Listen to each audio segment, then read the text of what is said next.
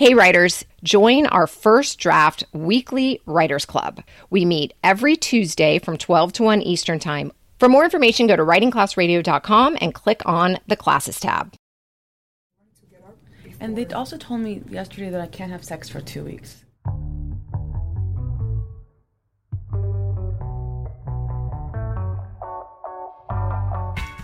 You might remember in our first class, Inessa wrote, I've been injecting myself with hormones two inches to the right or left of my belly button to grow follicles and produce eggs that may or may not become my future child. stranded in handover's I happen to be a full service writing teacher. When I found out Inessa didn't have a ride to the fertility clinic, I said I would take her. That was before I knew I'd have to wake up at 5:30. But I did it not only because I'm a sweet angel, but because she said I could record the whole thing. So here we are in the car. Do we take 95 or should I take 495 west to Yeah. the I 95 south, right? uh, to the 836. Okay, 836. To then to the 826. And then you're going to get off. Okay. But wait, I want to ask you, like, how are you? Like, how are you? What are you thinking this morning? Like, what? Crazy. what- No, I was thinking crazy things this morning. like what? But I'm to die. Sorry about the quality of the tape. I obviously had the microphone under the hood. So let me tell you what Inessa told me. She said she was afraid she was going to die, and that maybe lately she's been doing all the things she's always wanted to do but put off doing until now because she thinks maybe she'll die in surgery. I was a little nervous too, since Inessa's big on intuition. But mostly I was bummed out that I didn't ask her how banking her eggs fit in with dying. I mean, if she's going to die, why plan for future children? Good news! Inessa did not die in surgery. She did really well. Are you here to the table or you're Ah. Can't move. I can't move. Uh, ow. Oh, it's so bad. Why is it so bad? Why is it so bad? It's normal? Yes. Inessa was coming down from the anesthesia called conscious sedation. Laying eggs is not so easy. It hurts. It's also expensive $12,000. Inessa told us in our first class that Mama pitched in 10000 She paid the other two. And it's also complicated. To get the eggs, the doctor used transvaginal ultrasound aspiration, which is the use of an ultrasound probe attached to a tube and a suctioning needle on each ovary. This is otherwise known as sucking eggs out of your pussy. As she recovered, we spoke to the nurse for further instructions. Hey, you wanted to get up? And they before- also told me yesterday that I can't have sex for two weeks. Oh yeah, you, you cannot. Well, that could be a godsend. You're planning on having making bad choices, very sm- good, right? good, good, good. Doctor's note: no sex. Doctors, note: no. Chastity sex. belt until what's the Well, date? you know what my name means, right? It means chaste. oh yeah.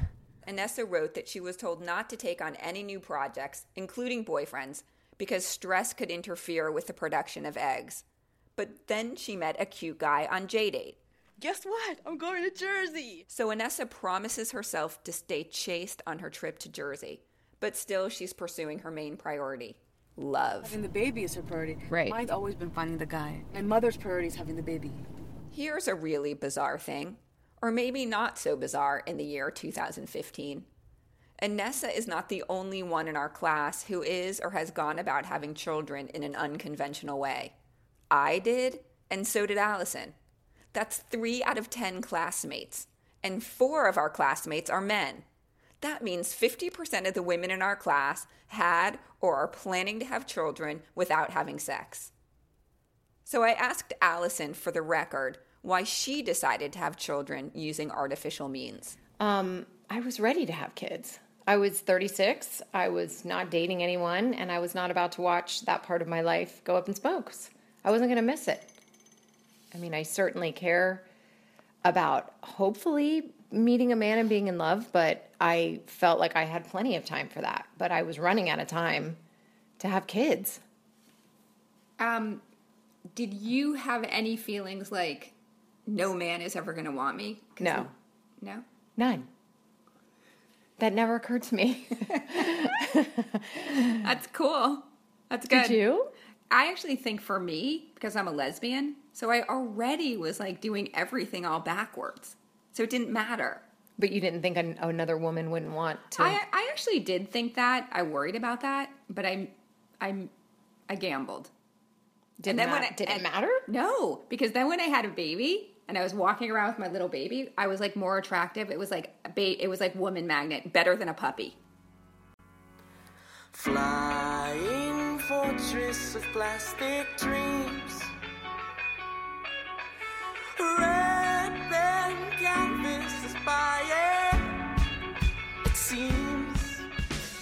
Alice and I didn't want to miss our chance to have children.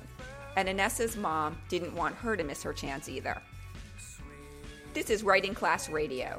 This episode is sponsored by my brother, Anthony Askowitz, a Miami based real estate broker who was ranked number one in all of North America by REMAX, not just our mom.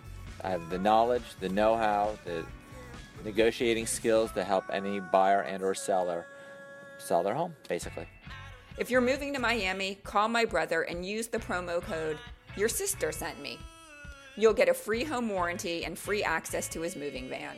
Call his cell 305 807 9079 or email anthony at askaskowitz.com. Writing Class Radio is produced by Diego Saldana Rojas, Allison Langer, and me, Andrea Askowitz. Our theme music is by the local Miami band Astromaps. Single chances that fall behind. Fleeting memories feel so strange. When did you ever start to, to change? If you like Writing Class Radio and want to hear more, rate us and review us on iTunes. It matters. Also, we're a bunch of needy writers. Remember that underwear guy? Subscribe to find out how many people are tending to Danny's underwear. And don't forget his underwear fund at writingclassradio.com. Hit the donate button. Subsequent episodes will come out every two weeks.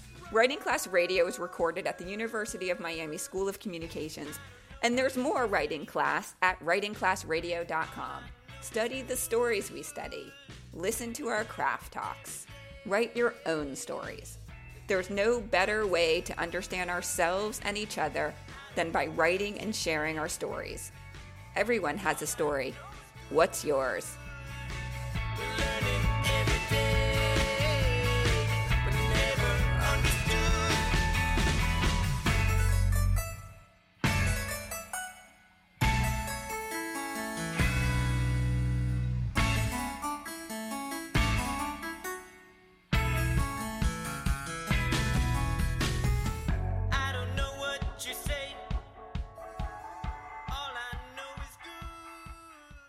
Have you ever thought, I'd love to have a podcast just like this one? Well, I can help. My name is Matt Cundill, and everyone at my company, the Sound Off Podcast Network, had a hand in making this show.